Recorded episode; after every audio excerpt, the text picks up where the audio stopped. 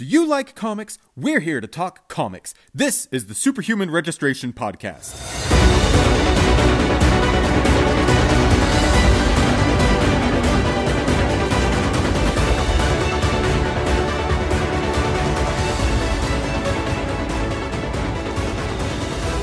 Hi, hello, welcome. This is the Superhuman Registration Podcast. We are a couple days before Thanksgiving, and we're here to talk about some Marvel's characters. Uh, that always feels a little bit weird because we're talking about Marvel Comics. This is kind of a Marvel Comics themed podcast, but we're specifically talking about comics about two of the major characters from the hit blockbuster movie. And I'm using the words hit and blockbuster out of habit rather than out of how the movie has actually performed at the box office. The Marvels. My name is Steven. I've got John and Aldo with me on the line. Evening, folks. How you doing? Hello. I am good. I am feeling marvelous. Hey. Hey. Yay. It ties right in. Uh, where do we want to start tonight? I could talk about Photon, Monica Rambeau, Photon. Let's start with Photon. I saw the Marvels in theater, and I wish everyone in the movie well. Um, it it did not do so well. Um, Ms. Marvel, as we'll talk about later, makes that movie such as it is, but it felt like it was several different ideas uh, Frankenstein together by a patient editor that m- made a movie out of it for better or worse. But I still enjoyed it because of Ms. Marvel. Um, Monica Rambeau, Photon, that we read, is a series from 2022. This is rare that we have like a brand new series because this um, current run that we uh, read ended in April of this year. Uh, this is written by Eve. We need to be reading more. Yeah. Um, written by Eve Ewing, who I went on uh, her Wikipedia page and like my jaw was on the floor. Um, um, a, a sociologist, author, poet, visual artist from Chicago, um, has written on a lot of more recent characters like Ironheart and um, um, this Monica Rambeau series, but um, has has advanced degrees um, and uh, is just an impressive person overall. Um, uh, reading about them, and then I stopped doing um, any background research on any of the rest of the creative team. So we'll assume they are all great too. Ian Fiorello, Luca Maresca, um, Michael uh, Saint Maria. STA period is that a like used for Saint sometimes Santa Maria, um, and colorist Carlos Lopez. The creative team changes a little bit, but I think Luca Maresca does most of the heavy lifting from issue to issue with a few other artists in there.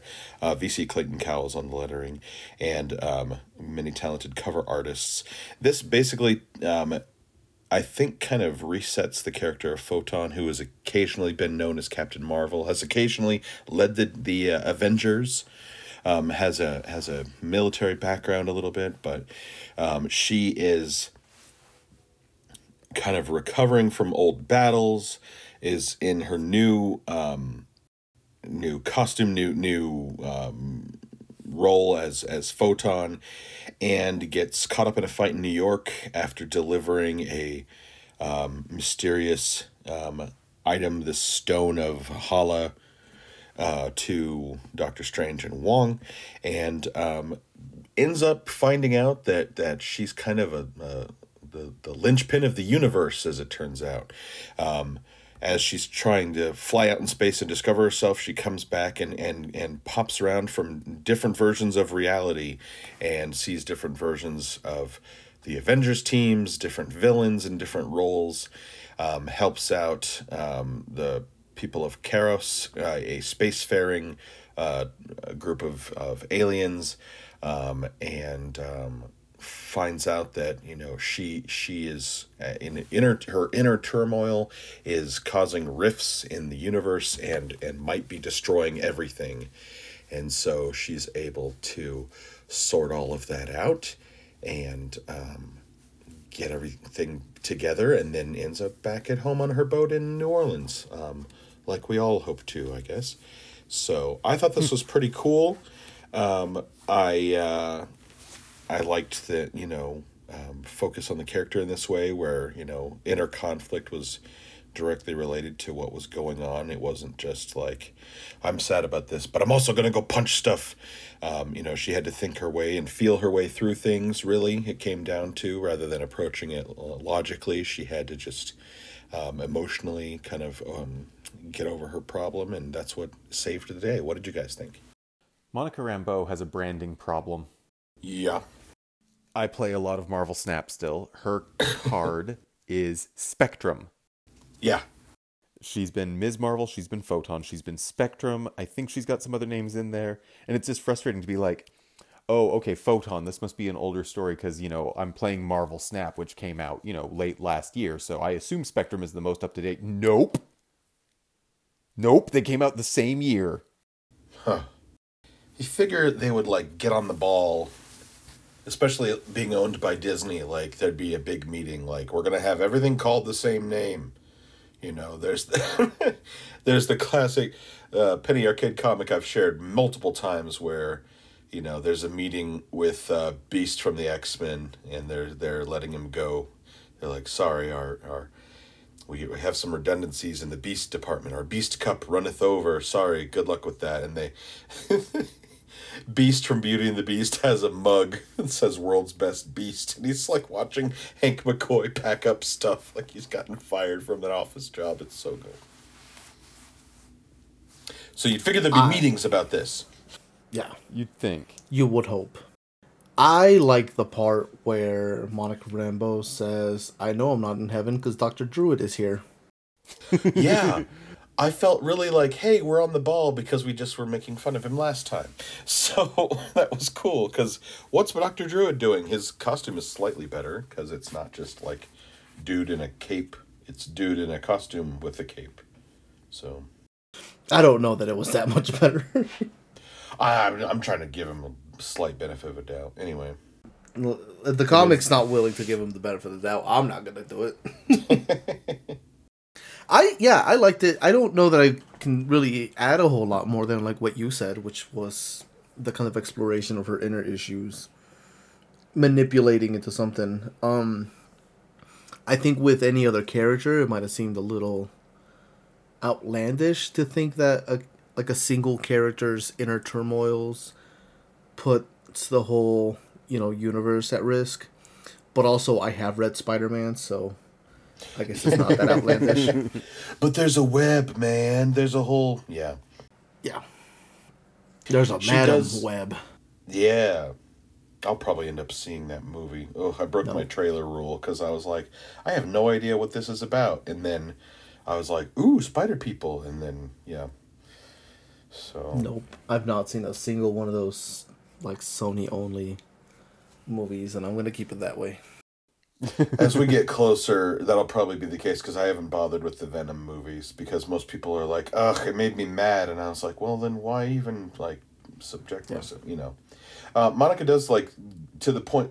Her her turmoil is such that she summons the Beyonder, um, and it's like a, a new version of the Beyonder that we haven't seen at this point, and so that was interesting. Um, I really liked the covers. Um, Was the that a hold on? Sorry, one second. Was that a non-binary Beyonder? that's that's they they always referred to them as they and and it appeared to be that's what they were going for um so Yeah. yeah which i mean I why saw not that as kind of like Monica didn't want to presume pronouns, and the Beyonder just like, yeah, that's fine. Okay. They, they, they, they, them's fine. Yeah. Non non-Beyonder. They Well, now we know that the Beyonder is in fact beyond the gender binary. there you go Oh wait, was it was it Monica Rambeau also binary at one point? Uh, Yeah. no, that was Captain No. Marvel. like captain marvel captain marvel Carol Danvers, Captain Marvel. Seems like all the Marvel character, all the Marvel, not the Marvel characters, all the Captain Marvel characters have a problem with the branding. They do. It's true. Which is ironic considering, uh, I don't know if ironic's the word, but you know, Captain Marvel, the original Marvel, was created solely to make sure DC couldn't use the name Captain Marvel in its advertising. yeah that wasn't that like black adam's original name No, that was or uh, Shazam. shazam shazam, shazam sorry yeah Right. Yeah, not the app, the character. Yeah, lest lest we get them confused. They're so similar in scope. Sorry. Anyways, you were saying about the cover art. I I think the covers are excellent. Um, the interior art is fine. Um, you know, there's some interesting like I it's it's we, we talk about kind of like house style a lot, you know, and that's kind of what we get. Uh, the colors, I don't know, they they worked for me. Carlos Lopez was the color artist. I think they really pop. Um, I don't know. Uh, I don't know anything about Star Fox. Every time I like that they're mentioned, I'm like, well, why isn't this Nintendo Star Fox? What's going on here? But that's um, where Monica, like you know, in her in in Star Fox ship, is, manages to get things under control. But um, that's just the art that I'm flipping through right now. We see, but um, I think the the standout is the uh, color work that goes on. It's just very pretty. Yes, I was gonna say that. I, I like the colors a lot. I think, you know, in agreement with you, it does feel very like standard. This is what comics look like in 2020 yeah, yeah. type of look to them, which is which is fine. Like it's not bad. On a technical aspect, it looks fantastic, right? Yeah, It also feels like this is standard. Yeah, there's not But- like there's there's no someone. Now I can't remember where it is. There's there's no friction to it. Maybe, mm-hmm. you know, there's nothing to kind of get any purchase on. Like, oh, this is different. This is something I can point out that like stood out to me as like extraordinary, good or bad. You know, um, but also I, I, I don't feel like that's fair because this is really well done and it, it's a shame that like kind of like oh mm, mm, mm, it's comic book art like be, has become kind of like eh, good job you know? Um, great Yeah. covers though. I think the covers are really cool. Great colors on the covers. yes i'm glad this exists because i think that the um, character of photon monica rambeau whatever iteration whatever name she has um, was a cool addition to uh, the the wandavision series like you know was kind of a, a like a viewpoint character you know to kind of make sense of all that. Um, so i'm hoping that this this leads to more because it's a real shame um, it was an interesting dynamic that kind of was like I don't know, pinned together in the movie. It was like th- that was a point of conflict that oh, Carol Danvers hasn't seen Monica Rambeau in twenty years, and why not? And they kind of address it in a couple of scenes, but it it didn't really get like room to breathe. I think because they were like, ah, how do we put this? How do we make all this mess into a movie? I don't know. Yeah, I haven't seen the movie, but the one thing I have really heard was like, I think it might have been Movie Bob, it might have been somebody else. They said if you look at this movie from the point of view of it being a Miss Marvel movie, the emotional through line or character story is complete. They're like once you expand out of that, which the movie frames it like it's you know three leads, it's like that's when you're gonna be disappointed, because Yeah. the the arcs for the other two Marvels are not quite as complete or satisfying. it's it's absolutely uh like hilarious in parts and works really well yes when your focus is ms. Marvel um because she like that series was okay but what was good about that series was really good and what works in this movie is all down to her so i it's great. It's a lot of fun. If, if you just focus on that like isn't this fun ms. Marvel meeting captain marvel her her hero and like having all this go on you know? All the fangirling, yeah. Yes that that really stands out and makes the movie hilarious so that's it's worth seeing for that alone i think and i hope that And- people can Yeah. Circling back to the art, I will say that I really liked Photon's costume. yeah it's sleek it's cool Yeah, it kind of sticks to a lot of the like superhero like norms, but I think the use of like black and white actually does not make it a boring costume. Yeah I don't know. I just as I'm looking at the cover art, I'm just like, oh yeah, I really did like that costume because I, I don't Yeah. think I had like a single complaint about it. It's it's well done. It has like like a lot of traditional like superhero things to it. Like it has like that non-existent belt. Um, it has like the whole full body thing. Obviously, it doesn't have like a cape, which I don't know. I don't necessarily agree with the mode. I think capes are cool. I know they look great, and I Yeah. get that like it's practically you know it's not it's not good practically, but dang it, I love a cape. Yeah. But then again, for a character whose, you know, power set is light based powers, you don't really need a cape because you can do some really good like trails and stuff like that with with her, which they do quite a bit. Like every time you know she's going fast or she's flying around, and they do like a pretty good job at also showing that she like teleports everywhere and just how it catches people off guard. Like that was actually like a like a really kind of cute joke at the beginning, like the first two issues kind of played into that quite a bit, and then it doesn't come back around till the fifth issue, when her brother is it her brother or her cousin? Her cousin, She, yeah. yeah, she's like, "Hey, can I come over?" He's like, "Yeah, but don't don't do that thing where you just appear. Give me like thirty minutes." I will say I was it, liking Monica Rambeau in like the first three issues was a struggle. I boy, she was bullheaded. I think is like the the best way I can put it. And That was really hard to like. I think if I'd been picking this up weekly, I don't know that I would have finished reading it because just like her inability to stop and listen and think about the things because she's so pinpointed on this artifact.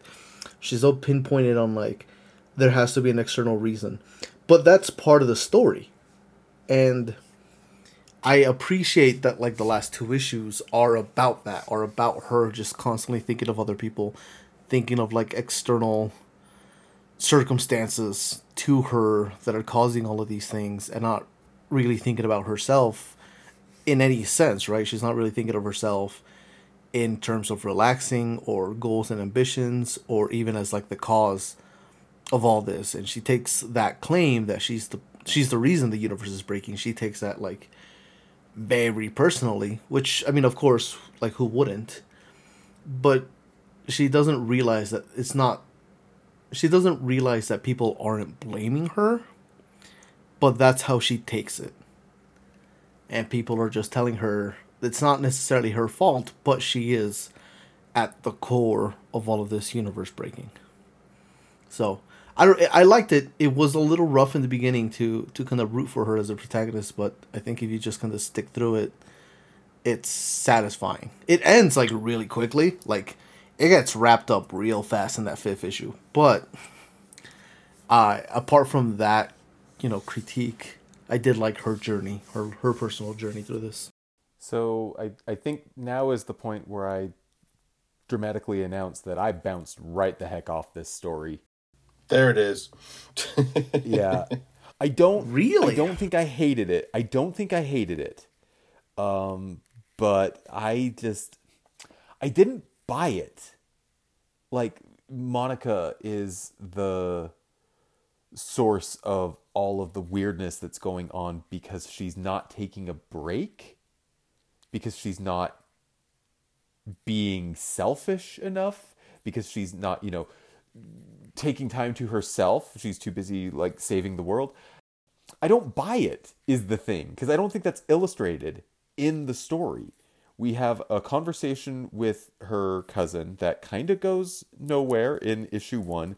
She visits her parents and they are like nice to her and then she flies off into outer space and then all the weirdness takes and it's like I don't you don't really see her doing this this whole like burning the candle at both ends thing. You don't see this taking a toll on her. You just see the effect that it's having on everything else, and that makes everything weirdly external.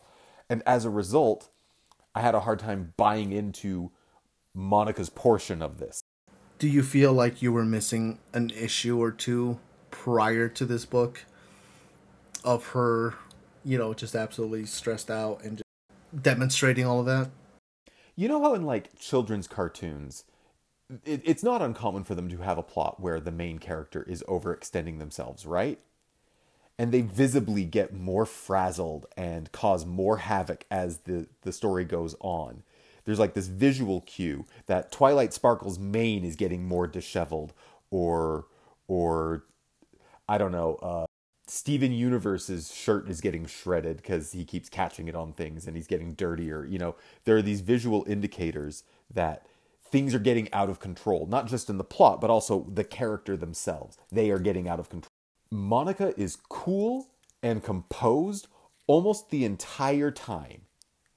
And so it just, again, it never felt like, even though everybody was saying, you're the problem, you're the problem, this is coming from you, as a reader, I never got that sense. And that kept me from really buying into the stakes. I, I could see that. maybe yeah. it's yeah, maybe it's me kind of filling in the blanks where it's like, okay, someone with this power set has far-reaching, you know, abilities where the the fact that they're tied up into any kind of energy or whatever could uh, unmake the universe if they have this like inner turmoil. But I I think, you know, her saying like I can feel it and like kind of glowing for a minute doesn't have the same literal punch as her going out and punching something. And maybe that's what this is supposed to be, that it's like a counter argument to, you know, the usual conflict of a comic book and the usual way that things are solved. You know, she she has to look inward. But yeah, we we don't get enough of her reacting to it. She has these different scenes where it's like, oh, this is kind of my universe, but not quite. Huh, that's weird. Huh, this is kind of my universe, but not quite. That's weird. And it doesn't go you know very much into that so yeah maybe there's a little bit something to be desired but i don't know i think i, I filled in the gaps a little and i don't know i i was also and and i don't know this is almost now me rewriting the story into what i wish it was rather than what i actually got but i felt like this needed action mm. needed that this needed that like superhero drama, not just drama, not just character drama, not just even like sci-fi character drama, but superhero drama. I don't think Monica really punches anything. You know, she doesn't shoot laser beams at anything, and that uh, feels like a really silly thing to to ask for when that's clearly not the intent of the story. But this is a superhero story. There are genre expectations that I don't think this comic really utilizes. And that's, again, I don't think this is a bad story, but it did leave me feeling frustrated and not really wanting to revisit this, despite the fact that, like, I agree with what you said about the art. I think the art's pretty great. I like the colors. I like. I don't love this costume, but that's because her old Captain Marvel costume with like the little swoopy cape and the uh, big puff of hair popping out from the top of her mask. I loved that look, uh, and I missed that. Although I guess looking, I just happened to flip to a panel where we're seeing her costume from the back. It's got like these little almost star beams spreading out from the middle of her shoulder blades, which kind of creates the same effect that that old cape of hers used to have. So I think that her old costume informs this. I definitely prefer the old. Yeah, the little half kind of between her arm cape thing was cool, right? Like, yeah. I was gonna say, the funny thing is, you were you were talking about the lack of action. I actually really like that. I actually really liked that there wasn't a whole lot of that. Even though I think the first couple of issues I was really expecting more of it, but I think by the third issue, you know, halfway through the whole run, I had really kind of settled into the fact that there wasn't a whole lot of action. And I feel almost in a sense it would have been a bit of a disservice to her to give her something to punch because the whole point, not the whole point, part of the point is that she couldn't punch her way out of this, right? And maybe a, a, maybe a fight or two would have helped illustrate the frustration and the futility of fighting. But for me, the absence of it actually, I actually kind of appreciated that. Yeah, I think that was the point, you know, that this is not your typical story where, yeah, it would have been cool to have that or compromise.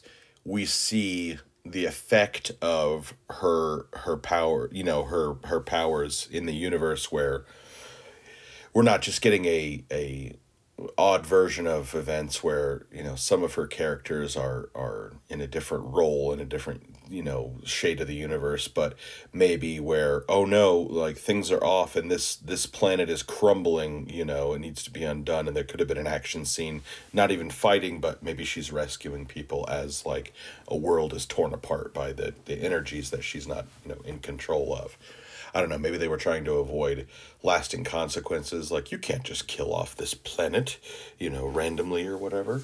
But maybe that would have added to the the drama of it and give us a better sense of like the the peril involved. But I don't know, still worked for me because I think it was like a counter argument to the usual um, superhero dynamic in the comics. Yeah, and and maybe this is just a case of this story isn't, uh, but I don't know. I like the stories where they can blend the superhero action with the introspection, with the positive. Like it's doable. We've seen it done, and I think what I'm learning from from this story and spoiler alert, the next one, it's actually really hard to do well. Yeah. Mm-hmm. The thing I'm learning is these are not Spider-Man books. They are not. it's it's funny because like, well, like I say that as a joke, right? But also some of the best Spider-Man books illustrate that. Like they do a combination of that. Um, kind of like the, the complaints that Steven has. The really good Spider-Man books do that really well, and so kind of by that comparison, it's like, yeah, you know, in that sense, it it you know doesn't compare. It's not as good, but at the same time, I think at that point it's like we're we're starting to judge this on what it's not or what we want, but like I don't know. Yeah, interesting. Uh, one other, I guess, comment on the artwork: Star Fox, a character I deeply dislike. Uh, Star Fox's powers are are creepy and dare I say it, a little bit rapey. Mm-hmm. And so I think there's a danger in changing the character from you know very heteronormative masculine to this sort of flirty, campy, almost uh like gender neutral, kind of similar to the Beyonder. I think still presents as male to me. I'm I've actually been flipping through these last couple of issues to see if they ever use Star Fox's pronouns. I would not be surprised to see Star Fox change to a they them. Um, but regardless, I actually think it works because I get this vibe of not necessarily, you know, sex pest at the bar, but rather more of a like a sexually liberated, gender exploratory, almost David Bowie or Prince type character instead. Again, very fine line. I think this was a very dangerous creative decision, but one that I think worked out as well as it possibly could for a character like Star Fox. Yeah, I think the way that they've reimagined him. If he was a new character, I don't think you have that risk. But him being such a legacy character with a lot of, you know, controversial baggage. Baggage. It's I see where you're coming from. Because in a new character, I think it'd be fine, right? Because he doesn't have that history to to establish that he's done those types exactly, of things. Exactly. Yeah. Yeah. It's it's that it's that history and that reputation mm-hmm. um, that that I think made this a risky call. But again, I do think it worked, so that's not a criticism. Um, I think it would. I, I don't.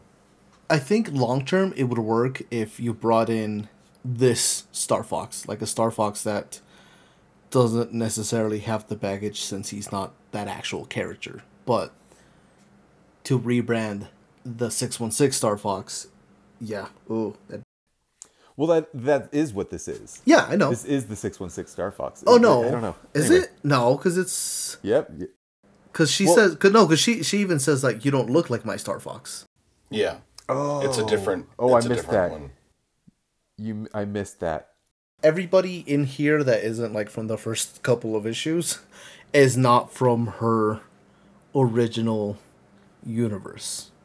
You're right. I just found that page. It's it's issue uh, five, like page three, where they discuss that. Bummer. Mm-hmm. I actually do think that this would work if this is the direction that they took the six one six Star Fox. And maybe um, this is maybe this is a, a, way to kind of like a like a soft open, you know, like they're like introducing... a silent retcon. Yeah, yeah, that's kind of what I'm thinking. like I think this would be fine because yeah. Star Fox is a creep, but turning you know turning the Star Fox character into rather than someone who's creepy, someone who's flirtatious honors consent. We actually see, you know, Monica tell him no, and he backs off, and is mostly about understanding, like almost this, uh, like a, a sex therapist for superheroes, but definitely not exactly that because that sounds awful. It's it's definitely somebody who is more in touch with like that lustful side of their emotions, and can help people navigate through that. And maybe he also has like this hard-headed kind of bully of a co-pilot with a heart of gold named Falco. That would be great. Better than having like a wussy pilot who keeps getting into trouble and you have to rescue them all the time. I'm looking at you, Slippy and Peppy. Man, those games are good. Yeah, they, They are. are. they look they look like garbage, but they're fantastic. Yeah, Star Fox Two is a really cool idea, and it's hard to play because it just it's it looks so bad. It's you know because it's just it's old. It's you know It did not age well. Like for the time, I wholly admit that those those graphics were kind of mind blowing at the time, but oh boy, they did not age well. Yeah. I don't know. I think Star Fox 64 still holds up okay. yeah. I Well, like just that like this one. book, you're wrong on that. Just kidding. Should we move on? Yeah, I say so. Okay. So, we read uh, the first story arc from Love Unlimited. Each little story arc within Love Unlimited focuses on a particular superhero couple. This one focuses on Kamala Khan and the mysterious Red Dagger. I don't think we have read any Red Dagger stories. The character pops up in the Ms. Marvel television show, but they are like red the red daggers are in the comics red dagger is a character that uh kamala meets up with shortly after the events of secret wars if i remember. So the split happens and, and all of the weird stuff there. Uh, anyway this story is pretty straightforward. Kamala Khan learns of a series of break ins at different museums, uh, decides to investigate them as Ms. Marvel, runs into Red Dagger, who is similarly investigating these, these thefts. Red Dagger and Ms. Marvel have history. They almost kissed. That's brought up. They go on a series of stakeouts. Red Dagger brings Kamala Khan uh, some some halal sandwiches so that they can spend some time together on the stakeouts. It's all very cute and very high school. Uh, eventually, the the villain reveals himself this uh, super powered. Oh, I'm trying to remember the character's name. Curio. Curio, yes. This super powered, like lightning powered sneak thief stealing all of these artifacts uh, from the different museums. There's a little bit of commentary about how most of the items in those museums weren't really, you know, the property of the museums in the first place. A lot of it was stolen, a lot of it was, you know, uncovered, discovered by colonialist explorers who take them bring them to these museums. And yeah, uh, Red Dagger, Kamala work together to defeat Curio, to uh, they after they get captured first, they get tied up in a chair. Uh, Kamala uses her her stretchy powers and, and Red Dagger. They they team up, they take down Curio, they save the day, and in so doing, they realize that they're not yet ready for a. So, despite the the cute moments that they've shared, the the growth that they've had together, they uh, part ways. They're still friends. They're still friendly, and who knows, maybe in the Just teasing us, teasing us the whole time. Yep. Uh, so yeah, this was uh, written by Nadia Shammas with arts by Natasha Bustos, colors by Ian Herring, and letters by Virtual Calligraphy Ariana Maher Ma- uh, Mayer M A H E R. Yeah, new name. We've we've come across Virtual Calligraphy a lot. That's the first time I've seen that particular.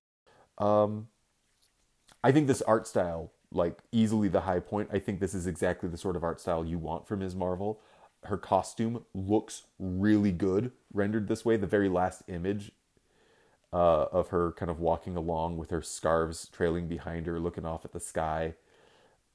Uh, like it's just cute. It's just such a good design, and it, it's really suited towards these sorts of pure, uh, almost flat colors. I like it. I just think it's a good look all around. Um, but yeah, obviously, I think I alluded to this earlier. I have some problems with the story, but I want to hear I I also like the standout thing to me was the art style. I liked the story. Um, I thought it was was good how they you know the romance was done just right for what kind of story this was and everything. I think I wish they had done more things with the Infinity format, like where we get Kamala like you know stretching out, and so as you scroll, you get more and more like, whoa, where's the other end of this going? Like, where is she reaching for? Where is she standing while she's stretching like super tall? You know, they could have played around with that a bit more, I think. Um, but overall, I enjoyed it. I actually did not like the art quite as much. Oh, interesting. It's it's fine. It's good. It's cute. Um, I think for the tone of the story and the character, it was very well done.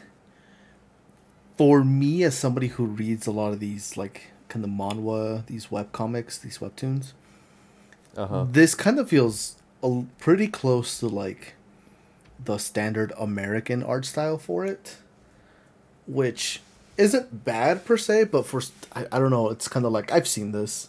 I'm unimpressed. which again, not to say I'm not saying it's bad, but for me, I'm just like okay, cool. So for me, that Yeah. stand out too much, but it was still very well done. It doesn't feel quite as dynamic in like like uh, in the action sequences. There are some really well done sequences that use the vertical space of the medium of like these kind of scrolling comics where we see like a lot of transitions that happen as you scroll up from like day to night. You see a couple things where it's showing kamala moving through the museums and you see like the different obstacles she's stretching through as you keep scrolling through that stuff. A lot of that stuff is really well done in here. So like i mean obviously i'll give credit for that. Also i can't draw so uh, I can't draw on a square sheet of paper. I can't draw on a flipping uh receipt scroll this well. This CVS So- receipt of uh, Yeah, exactly. strip. Yeah, But so so yeah, so for me like the art style itself wasn't super great. I, I wish it felt a little bit more dynamic. A lot of the action stuff kind of felt pretty still, kind of stagnant, but when it worked, it worked really well. They used, I think that was one of the complaints that we've had in some of the other comics where it ne- didn't necessarily feel like they were doing the most with the vertical scrolling format. And in here, I think they they really nailed it for for a lot of parts. I do think it's pretty basic. Mm-hmm. Um, Basic is not bad. It's just basic. It's standard. You did you did the thing. Well done. Um, I, I, I would have liked to personally see more innovation, like John said, more playing around with the format. Um, but it reads well. It reads breezy. It's fun. Uh, I, I don't think like I, I focused on Kamala herself, but like the way that the rest of her supporting cast is is portrayed, her parents, Red Dagger, like I think that aesthetically artist and subject matter matched pretty well. I just wish that there was more to this story than you know these characters getting to work together almost having some really sweet moments and then deciding not to. Like the thing that I like so much about stories like No Normal or Crushed, you know, the the G. Willow Wilson Ms. Marvel stuff is the marriage of plot to theme where No Normal Kamala Khan gets a new identity while in her personal life she is struggling with her sense of identity. In Crushed, Kamala Khan is dealing with, you know, this person that she fell in love with and then they betrayed her in this kind of on the nose metaphor for, uh, you know, potentially even sexual assault. And it's it's done in this way that you know still honors the the material. We're dealing with superhero stories that are intended for young audiences. I almost said young adult teenagers potentially even younger than teens. Uh, like I, i'd let my kids read this as soon as they learn how to uh, basically and this story the, the love unlimited doesn't do that it tries to. You've got Curio who's stealing artifacts from museums, so you're like maybe there's some sort of commentary on colonialism and history happening there, but there's not.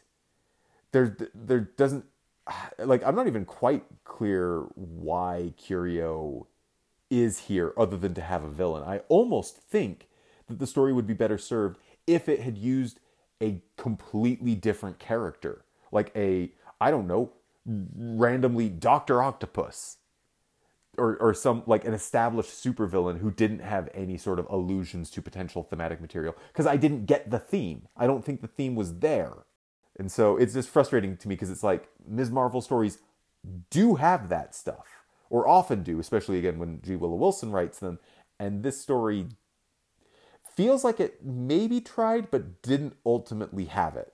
Also, did anybody else feel like Red Dagger was the thief? Like, Yeah, I totally was expecting that, and that the the person he described was going to be just like an illusion.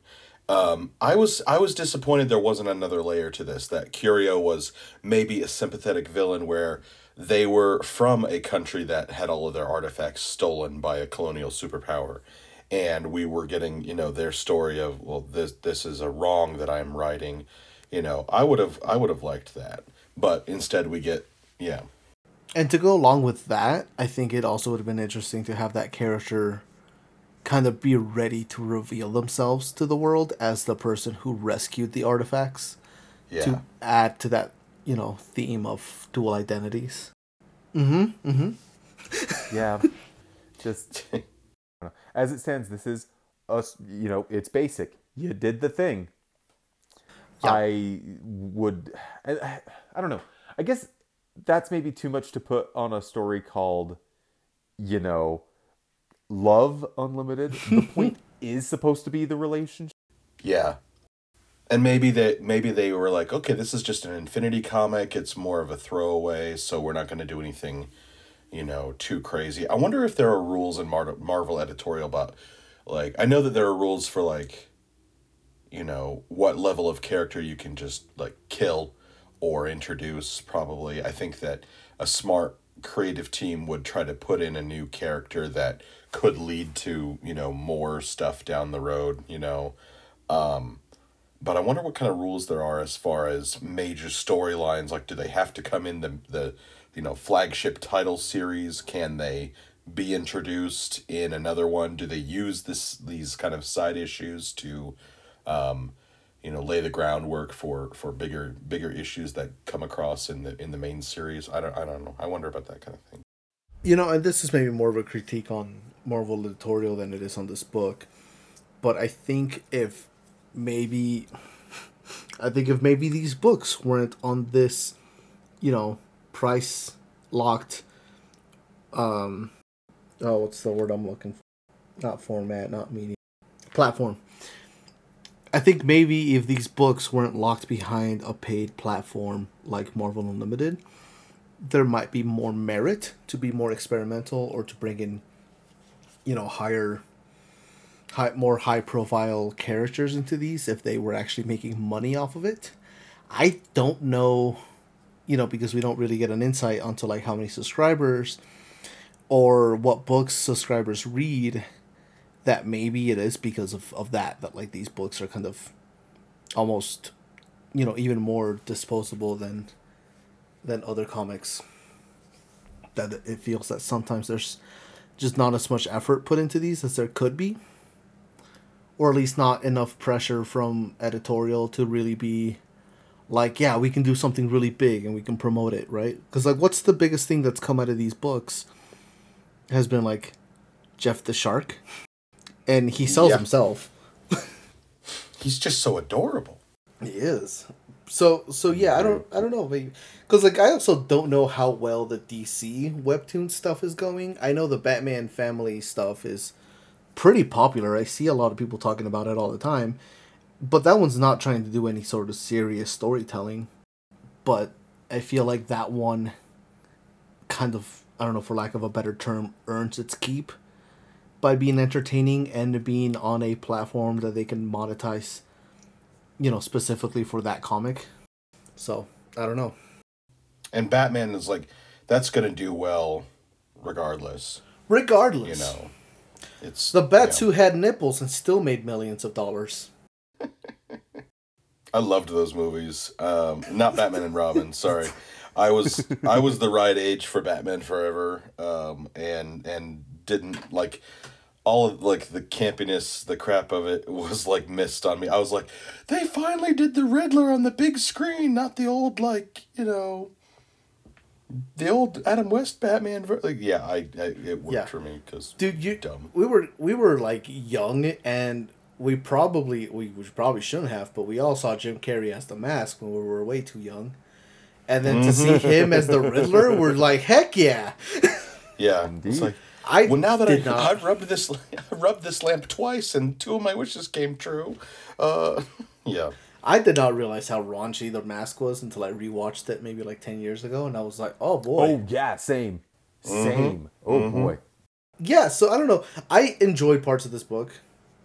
I, but I would have to agree with Steven. It's kind of, I I hate saying it's basic. I can't find another word more apt for. It's a shame because you maybe want to keep it that way. Like let's not let's not add a whole bunch of extra crap. Let's just focus on this one thing and do it well. And the art is clean, the uh, coloring is clean, you know, and and maybe that was intentional, but also how easy would it have been to make the villain more interesting? How easy Yeah. would it have been to like do something more than maintain the status quo with these two characters, you know? So yeah, it it, I- it yeah, I think it loses points because of the opportunity was there but was not used. Yeah, I will say that when it works, it really does. I think a lot of the, a lot of the relationship drama between Red Dagger and Miss Marvel, isolated from the overall story of this villain, works really well, right? Like you have, you know, these these characters have a similar struggle. They find a kindred spirit that they can share, you know, a similar struggle that they that they typically can't and kind of the fact that they can share that struggle but it's also that same struggle that keeps them from being together. Like that is interesting. Like that is well done in this in this story. But it doesn't nes- the but the surrounding story just does not necessarily add to it. Yeah, which again is is part of the reason that I kind of question whether they shouldn't have just grabbed whichever one of Spider-Man's villains he to have that sort of like name recognition moment, tie it into the broader Marvel universe. It could have been more fun.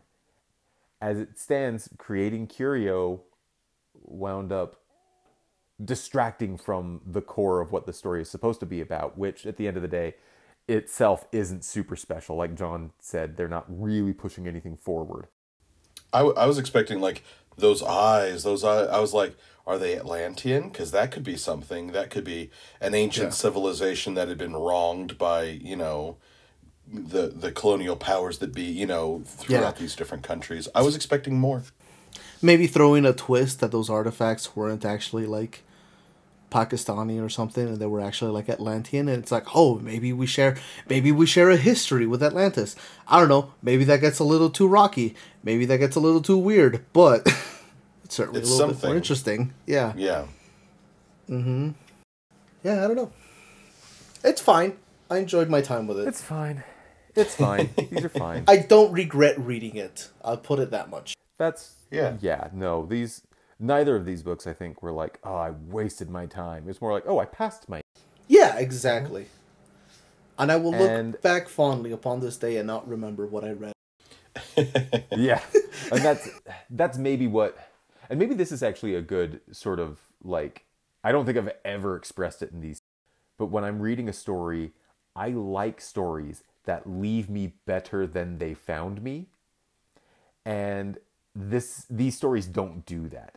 They again hmm. they're not improve it's not improvement time. You're passing time. I just i'm, I'm fixating on that because Yeah. i've never said that before. And it's like oh that's exactly it. Mm-hmm.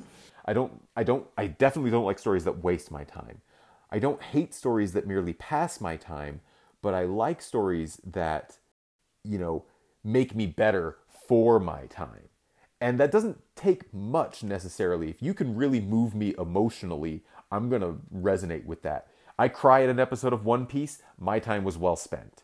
You know, Yeah, I that's that's not what these stories are trying to do.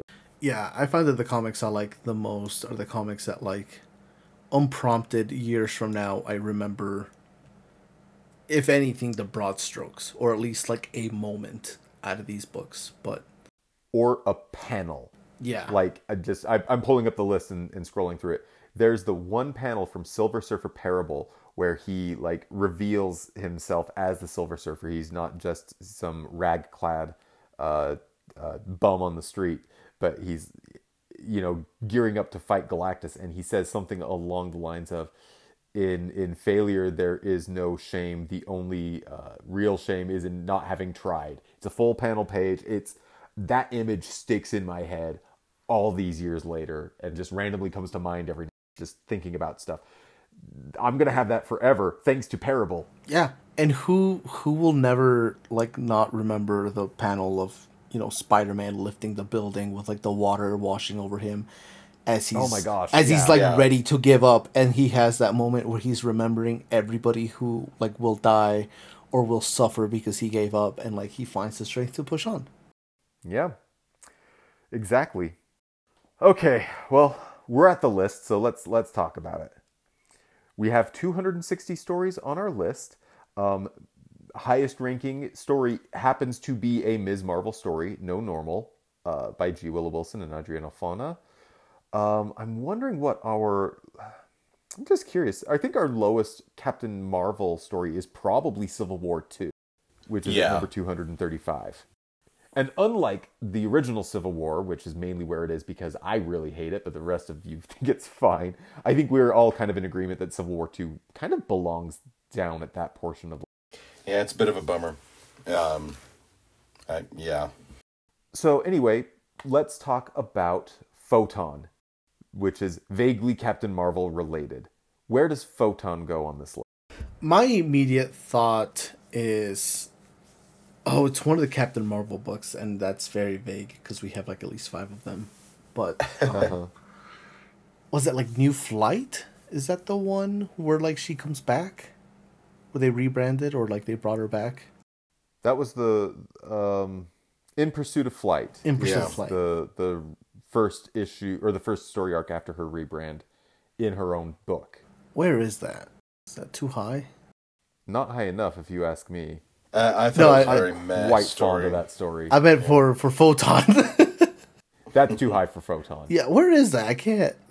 Uh, oh, I can control F. There it is, forty four. Yeah, that's a bit too high for the Photon.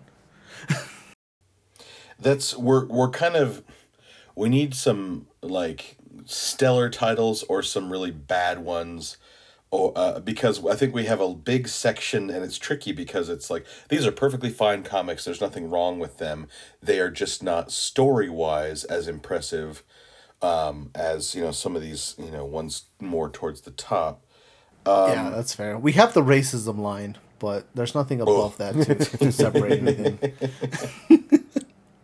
but actually, speaking of, I feel like no, I think I think even bl- no, I could I can't.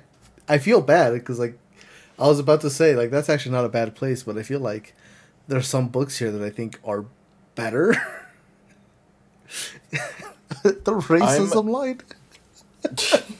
Yeah. I am looking at, oh yeah, like Demon Bear skirts that line of like there's there's you know in, impressive art and I like the story, but there's also like troubling kind of like is, is the Native American portrayal stuff that hasn't as aged well. sensitive as Yeah. it should be? Yeah.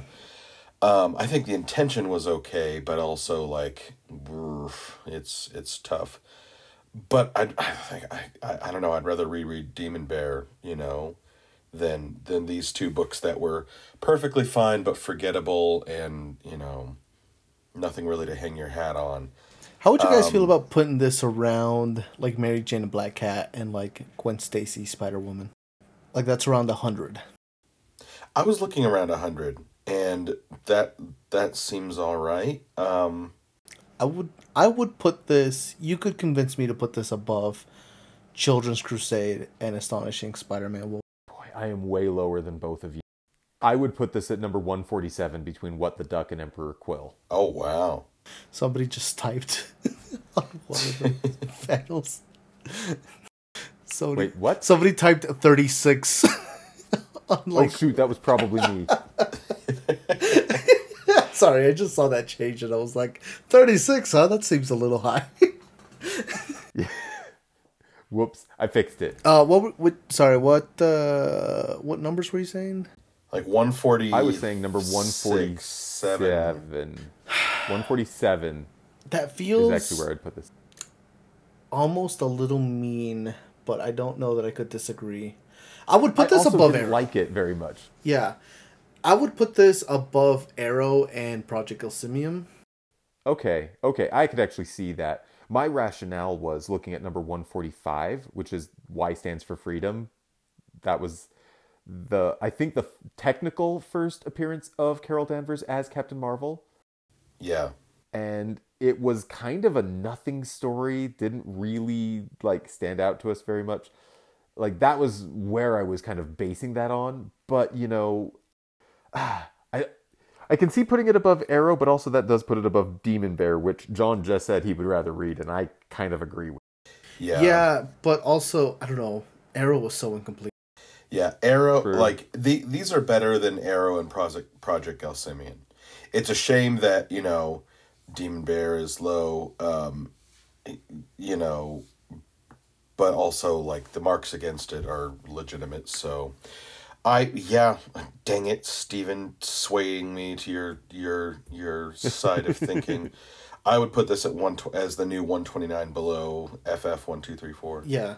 Because I would also argue that FF one two three four. Because I was thinking about maybe putting it above that, but FF one two three four does that whole idea of like a broken reality just, not even just a little bit better. It does it better than Yeah.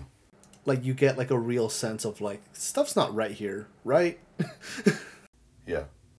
The problem is, I think, story wise, I liked the um, Love Infinity, you know, the the Ms. Marvel story a little better.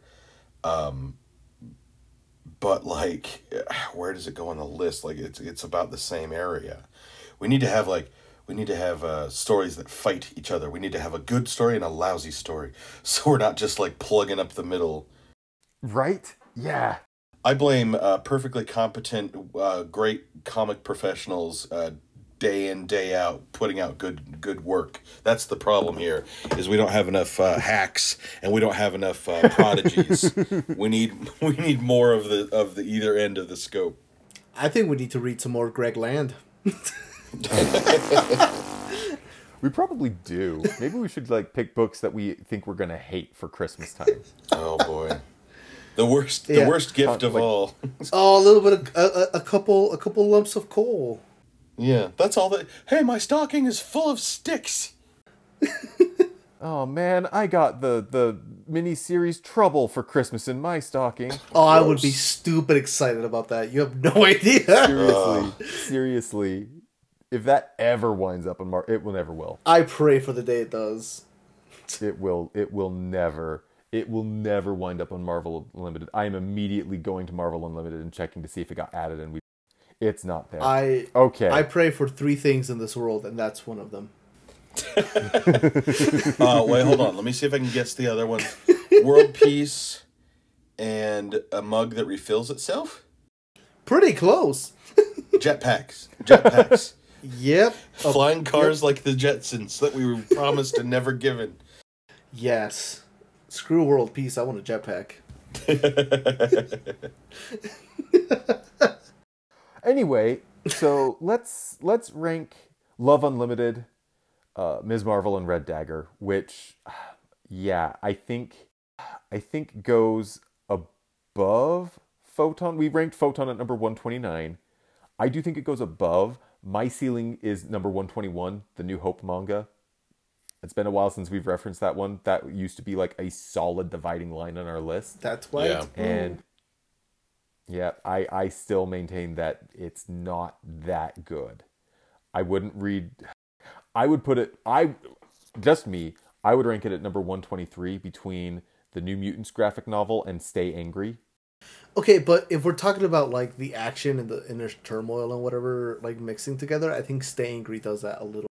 I don't disagree. He has robot And- um, communists to fight. And uh, like a Russian space bear or something. Yeah. I will make love to many bears, something like that. Oh yeah, oh yeah. I remember that line. That might be why this is down as low as it and is. and redneck and redneck Atlanteans. oh yeah, I forgot about that. Okay, this can go below Stay Angry.